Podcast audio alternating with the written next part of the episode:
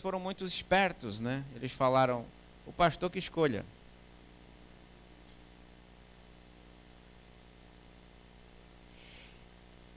Então eu fiquei pensando e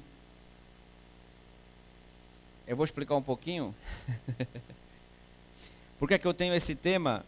O meu tema nessa noite é: se o Senhor não edificar a casa, em vão trabalham os que edificam. Isso está no Salmo 127, versículo 1.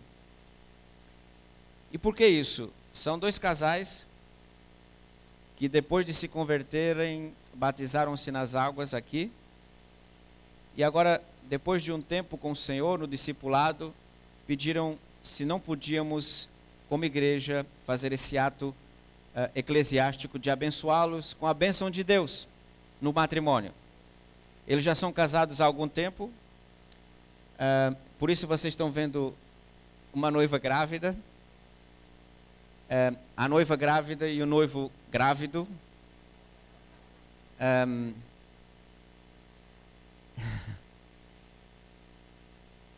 eles fazem hoje sete anos de casados pelo civil. E para eles é uma festa mais especial ainda. Tá? Todos eles já têm filhos. Por isso, nessa noite é um culto especial.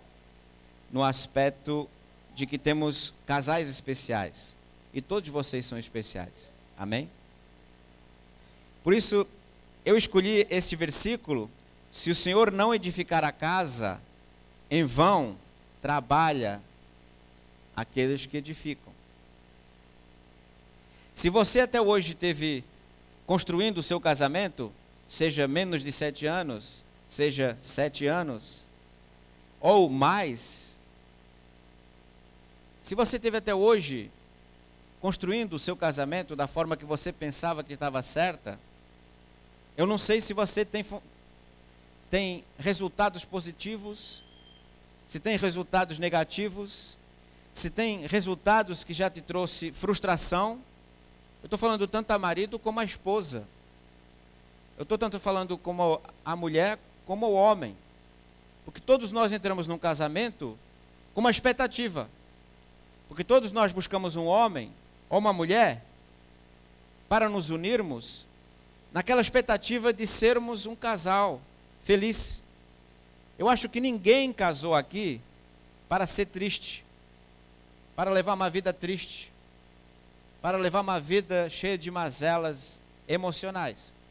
Eu acho que todos aqueles que já passaram pelo casamento, ou estão dentro do casamento, estes o fizeram para serem felizes. É ou não é? Eu acho que sim. Mas o, o problema é que todos nós, depois do primeiro ano de casados, depois do segundo ano de casados, é que nós abrimos os olhos, a neblina do estar apaixonado desapareceu e a gente cai na realidade do dia a dia. E a gente vê que estamos no casamento, o casamento é essa garrafa. É um elemento. Eu comparo sempre o casamento como a água. Em todos os, todos os casamentos que eu faço, eu comparo o matrimônio, o ato de casar, entrar numa vida a dois, como entrar os dois dentro de um lago, sem saber nadar. Porque não me diga que você casou sabendo nadar, sabendo que era ser homem, marido, pai, ou você, mulher, casou sabendo que era ser mãe. Você teve o exemplo da sua mãe, como esposa, ou talvez o exemplo do seu pai, ou outros exemplos que você pegou para ser idênticos. E você ser idêntico, só que você é diferente. Muito diferente. Então não funciona a estratégia do teu pai e não funciona a estratégia da tua mãe. O casamento para mim é uma garrafa. Para explicar um pouquinho a ideia que se o Senhor não edificar a casa, em vão trabalham quem edifica. Se o Senhor não edificar o teu casamento, a tua família, Se Deus não estiver no centro entre vocês dois, nada disso funciona. A garrafa cai no chão e quebra, e o conteúdo se derrama. Entramos num casamento, normalmente, e casamos, né? Dois corpos diferentes. Porque Jesus disse: E deixará o homem a sua mãe e o seu pai, se unirá uma mulher, e serão dois numa só carne. Amém? Está escrito em Gênesis, Jesus falou, Paulo falou aos Efésios, aos Coríntios. A palavra de Deus ela se completa. Então, esse, digamos, é esposa, esse é o marido. Nesse caso de casamento, um está em cima, outro está embaixo. Eu tenho azeite e eu tenho água. Entraram no casamento e nas emoções, na paixão, já desde o namoro, eles se movem de todas as maneiras possíveis, sentimentais, físicas. E eles se misturam, se misturam. Só que no passado dia a dia se encaram que ainda são separados. Não bate, não se encontram. A mulher começa a dizer: Poxa, eu não casei com esse homem. O homem não fala, mas às vezes pensa: Poxa, se eu soubesse que ela era assim, eu não casava com ela nem a pé. Porque os dois não se misturam. São diferentes. Eles conseguem se misturar, mas nunca há unicidade. Nunca. O casamento continua. Passam cinco anos, passam sete anos, passam treze anos. E de repente você encara que não se mistura são dois seres que não viram uma só carne.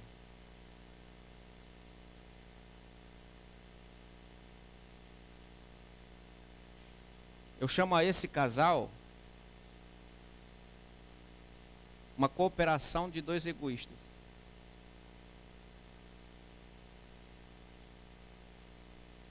Os dois querem ser si próprio, eu mesmo. E de vez em quando, nasceu os filhos, tivemos tristezas, problemas a resolver, pequenos, porque os maiores já nos leva ao divórcio. Então, estão brincando, é assim mesmo. Né? E separa as águas. O primeiro egoísta e o segundo egoísta não se unem como Cristo, como Deus planejou o casamento. O casamento fica intacto, a garrafa não quebra. Mas aqui dentro nada funciona. E levamos uma vida separada, dentro do mesmo teto, da mesma casa, dentro do matrimônio. Porque veja, ainda que você esteja separado, o teu matrimônio é transparente. Todo mundo vê que você está com problemas. Todo mundo vê que você não é feliz. Todo mundo enxerga porque você é transparente, sua relação é transparente. Você não consegue se formar um muro em sua volta para te proteger. Continuam duas pessoas e o amigo, o marido diz para o amigo: Puxa vida, eu li o jornal, puxa vida, eu tinha um tempo para meus amigos, puxa vida, eu tinha as minhas contas pagas, eu tinha meu apartamento, tinha o meu carro, tinha a moto. Agora, não tenho tempo para moto, não tenho tempo para ler o jornal. Chega em casa já tem problema para resolver. Não se mistura. E todo mundo está vendo e só você está escondendo que não está que está tudo bem. Mas todo mundo está vendo que está tudo mal. O casamento sem Cristo, ainda que você seja filho de Deus confessado, descido as águas do batismo, você é essa pessoa e a sua esposa são esta garrafa, o teu casamento é isto aqui. E Deus não nos chamou a isso. Nem a vocês, nem a vocês. E se vocês até hoje viveram assim, que a partir de hoje não sejam assim. Porque quando aceitamos Jesus Cristo, Ele nos transforma de azeite a outra substância. A uma substância que se pode transformar em unicidade sem per perder as suas características. Sem perder as suas características. A água se transforma sem perder as suas características. Sabe como?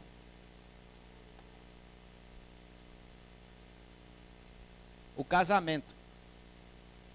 O marido e a esposa. Casamento.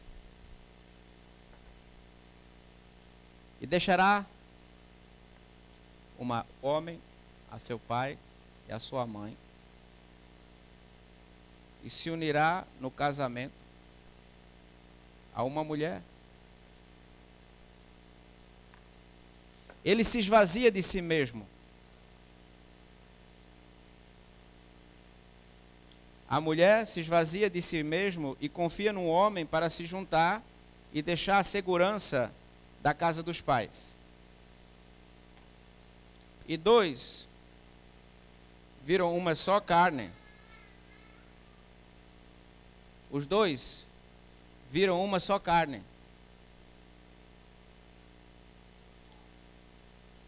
E deixará o homem a casa de seu pai se unirá a uma mulher e os dois serão uma só carne. Eu não sei se até hoje você entendeu que você no casamento vocês não foram convidados a ser um corpo uma só carne. Mas os dois não viram um só indivíduo. Permanecem dois indivíduos, os quais são uma só carne, um só corpo, uma só carne. Mas permanecem com as suas características. Eu trouxe aqui, Deus me deu isso hoje à tarde, de repente. Falei, esposa, cadê as garrafas? Eu estava preparando, lendo, relendo, e eu sempre com aquela preocupação: como é que eu vou mostrar a você que você pode permanecer você que a sua esposa pode permanecer ela, serem um corpo, mas permanecerem com as mesmas características de homem e de mulher. Porque Deus não chamou a bagunça, Deus chamou que você, Nuno, que você, Marco, tem o seu papel dentro de casa do casamento, que você, Silvana, que você, Fátima, tem o seu papel no casamento e a sua função no casamento por isso, se vocês provarem isso aqui, é café com leite. Se eu abrir e provar, se eu abrir e provar, eu vou sentir que é café e eu vou sentir que é leite. Eu olho para o casamento destas duas pessoas e eu posso ver que existe o café que existe o leite. mas o casamento está intacto. E eles são dois numa só carne. E aqueles que olham, veem que existe harmonia, veem que existe unicidade, veem que é um exemplo de vida. Porque se eu não entregar o meu coração a Jesus, eu continuo a ser azeite. Se eu não continuar e não me converter a Jesus, entregando tudo aquilo que eu sou, eu vou continuar a ser água e não consigo ter unicidade. Eu já nem falo em unidade, porque dentro do casamento você tem que, por algum lado, entrar num compromisso de unidade, se você não quiser divorciar. Compromisso está aqui, a garrafa está aqui. Agora não existe unicidade união profunda. O que é que acontece aqui? É que não há mais conversa, não há mais diálogo. O esposo não se prepara mais para receber a esposa. Não, não, não faz mais a barba. Vem do trabalho, senta no sofá cansado. Não elogia mais a esposa porque cozinhou. Ela também trabalhou. Há quanto tempo você talvez não elogia a sua esposa? Que ela cozinhou bem. Há quanto tempo você não elogia o seu esposo? Que ele fez a barba, se perfumou para você, tomou uma ducha, fez até a manicure.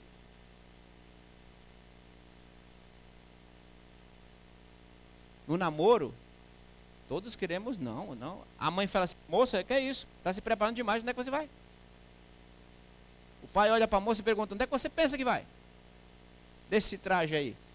Pode trocar de roupa.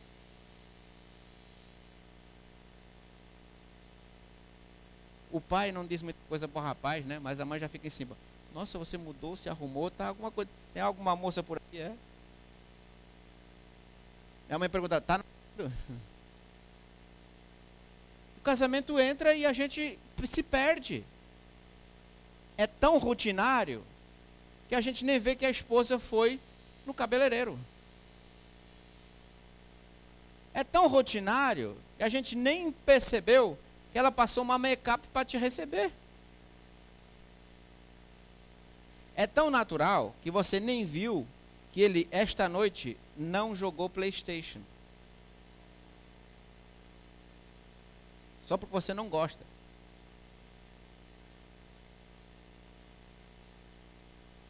Pior é que a gente só reconhece essa realidade quando o vaso, quando o casamento está quase caindo no chão e quebrando.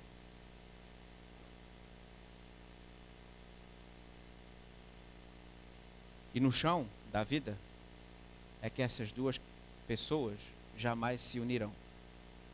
Depois que quebrou, cada vez há mais separação.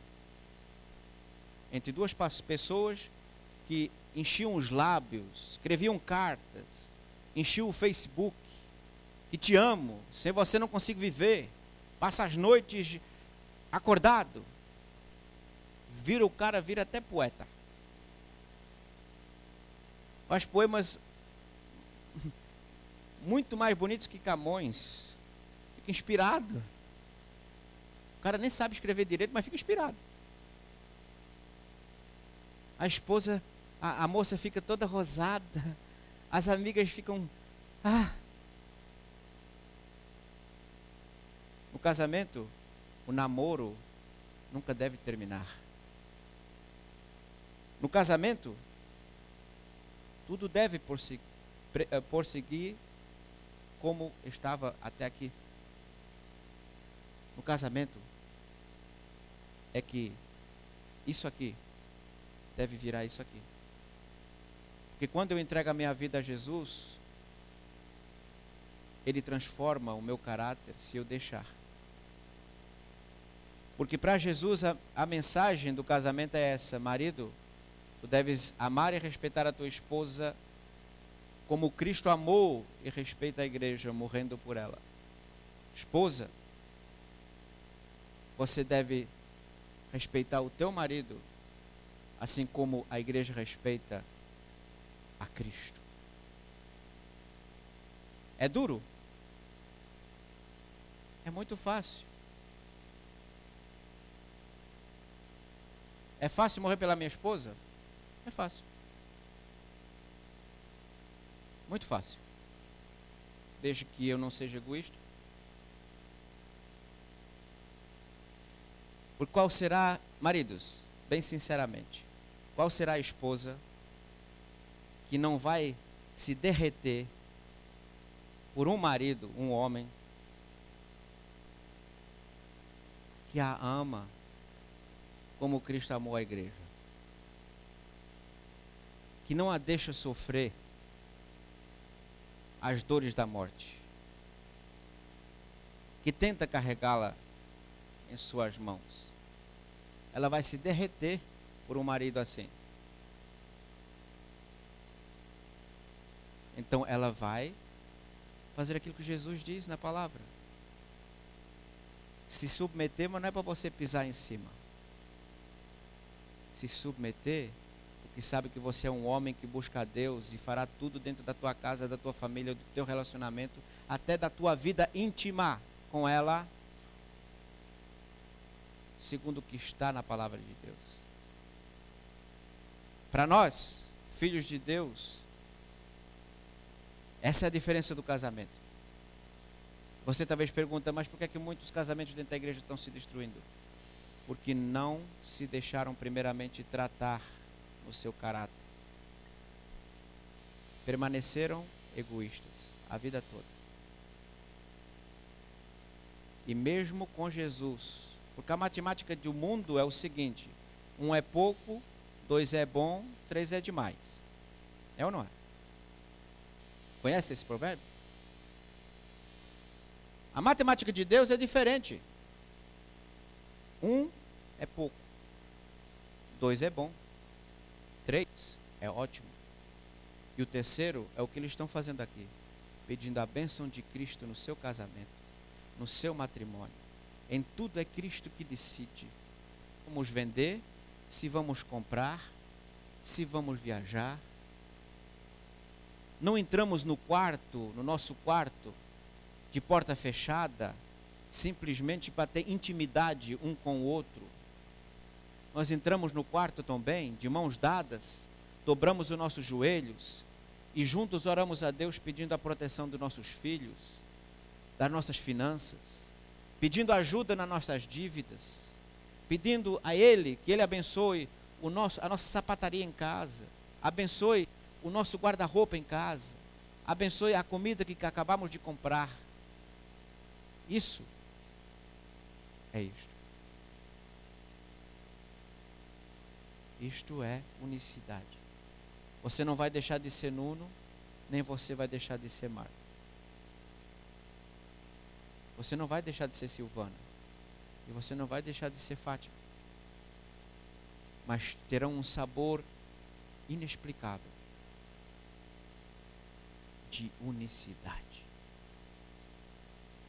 E todos vão saber que isso é um casal, um casamento, um matrimônio, uma família, segundo o coração de Deus. Por que, é que os casamentos não funcionam? Todos estão assim.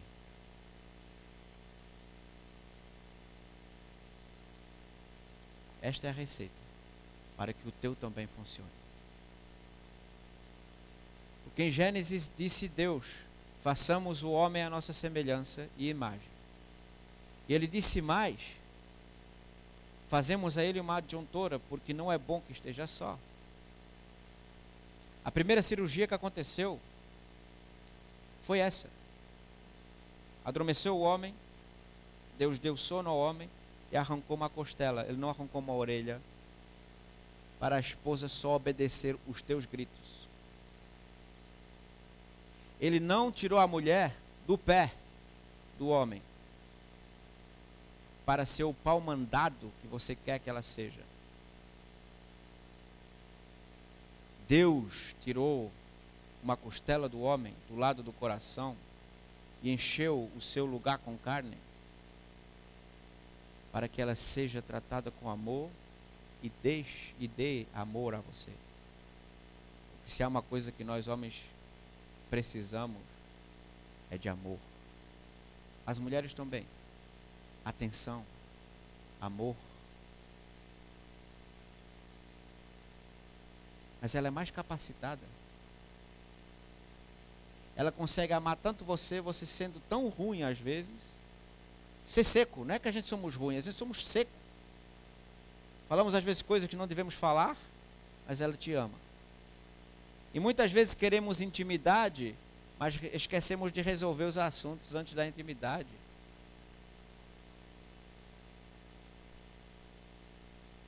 Nós devemos levar nossas esposas durante o dia, apesar do trabalho, apesar de um chefe ruim, apesar de que perdi o trabalho, apesar que tenho dívidas a pagar, apesar que está tudo bem, apesar que está tudo mal, eu devo como marido pagar o preço de cruz para que essa minha esposa me deseje quando eu chego em casa. Hum. Casamento é isso. E por isso não é por acaso que você está aqui nessa noite. Nem vocês. Os dois. Os quatro. Os cinco. Simplesmente porque Deus tem essa palavra para falar no teu coração. Há uma esperança para o teu casamento. Há uma esperança para esse matrimônio que você está sabendo que está acabando consigo mesmo. Há uma esperança para esse amor que escrevia cartas de amor.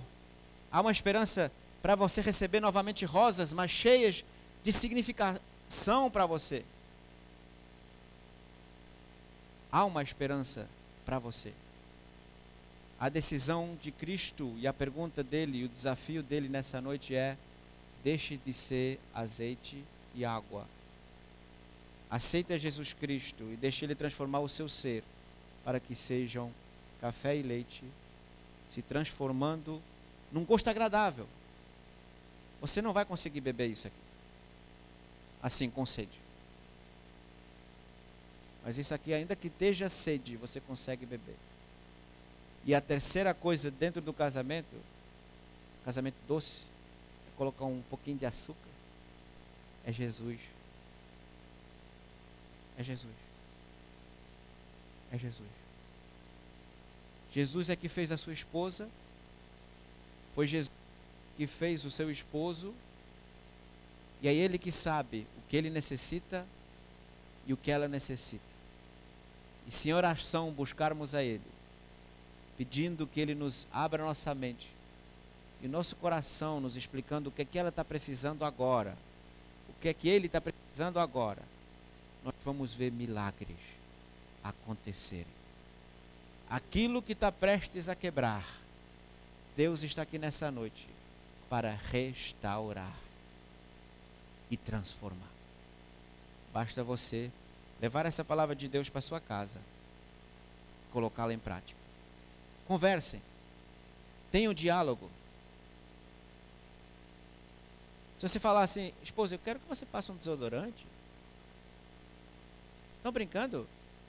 O que a gente escuta muitas vezes como pastor em, em, em gabinete, a gente que tem de casal querendo separar só porque ele quer dormir com a janela aberta, ela quer dormir com a janela fechada, ou que ela tem até medo do escuro e ele não quer dormir com a luz acesa, só que essa relação não acabou aí, não é esse o fim, não é essa a razão. A razão que não há mais intimidade. A razão é que não há mais intimidade. A razão é que não há mais razão para amar. A razão é que não há mais unicidade. Sempre foram assim. E é muito bom se misturar quando dá para se misturar. É muito bom. Mas se olha no espelho de manhã e vê, nossa, nossa intimidade foi tão legal. Mas hoje nem olhou na minha cara. Foi para o trabalho e nem falou bom dia. Nem veio me dar um beijo.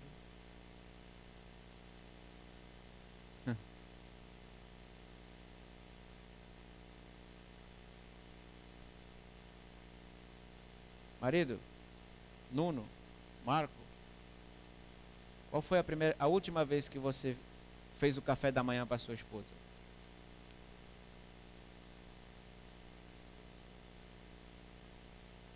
E vice-versa.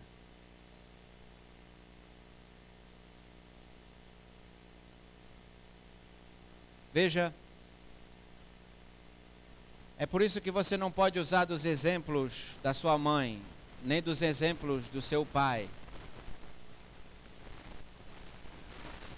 É por isso que você não pode usar dos exemplos que você lê em revistas. É por isso que o amor de Hollywood não funciona. O amor de Hollywood não funciona. Só funciona assim. Porque café decidiu não ser mais café. E leite decidiu não ser mais leite. Mas se decidiram a ter um gosto inexplicável e inseparável os químicos hoje, poderia, se eu der isso a um químico, talvez ele consiga separar o leite, a água e o café. mas numa forma de laboratório.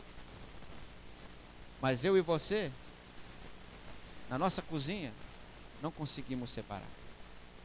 Por isso diz Deus: não separe o homem, o que, o Deus, que Deus uniu. Amém. Vamos orar. Pai amado, Pai querido, sabemos que só Tu tens palavras de vida eterna. Só Tu, Senhor, nos podes ajudar no nossa dor, na nossa alegria. Só o Senhor pode ajudar a cada um no seu casamento. Só tu podes ajudar cada um nessa noite aqui. Na sua vida familiar. Na sua vida a dois. Na sua vida íntima. Obrigado, Senhor. Porque o Senhor nos falou nessa noite. Obrigado porque nos abriste os olhos. Queremos reconhecer que nem tudo sabemos. E obrigado porque o Senhor a cada dia nos mostra cada vez mais coisas. O Senhor deseja, porque tu és bom. O Senhor é bom e eterna a sua misericórdia. Louvado seja o teu nome. Ajuda aqueles, Senhor, nessa noite que estão entre nós, que foram tocados pela tua palavra, que estão decididos, ó Deus, em mudar, em caminhar e restaurar contigo o seu matrimônio. O Senhor possa dar forças tanto ao marido como à esposa. O Senhor possa mudar todo o seu interior e deixem de ser corpos que não se transformam e não se deixem unir, nem unificar. Mas que o Senhor possa transformá-los em corpos que desejam ser unificados, para que realmente o mundo reconheça que tu existes, através desse amor, em nome de Jesus. Amém e amém.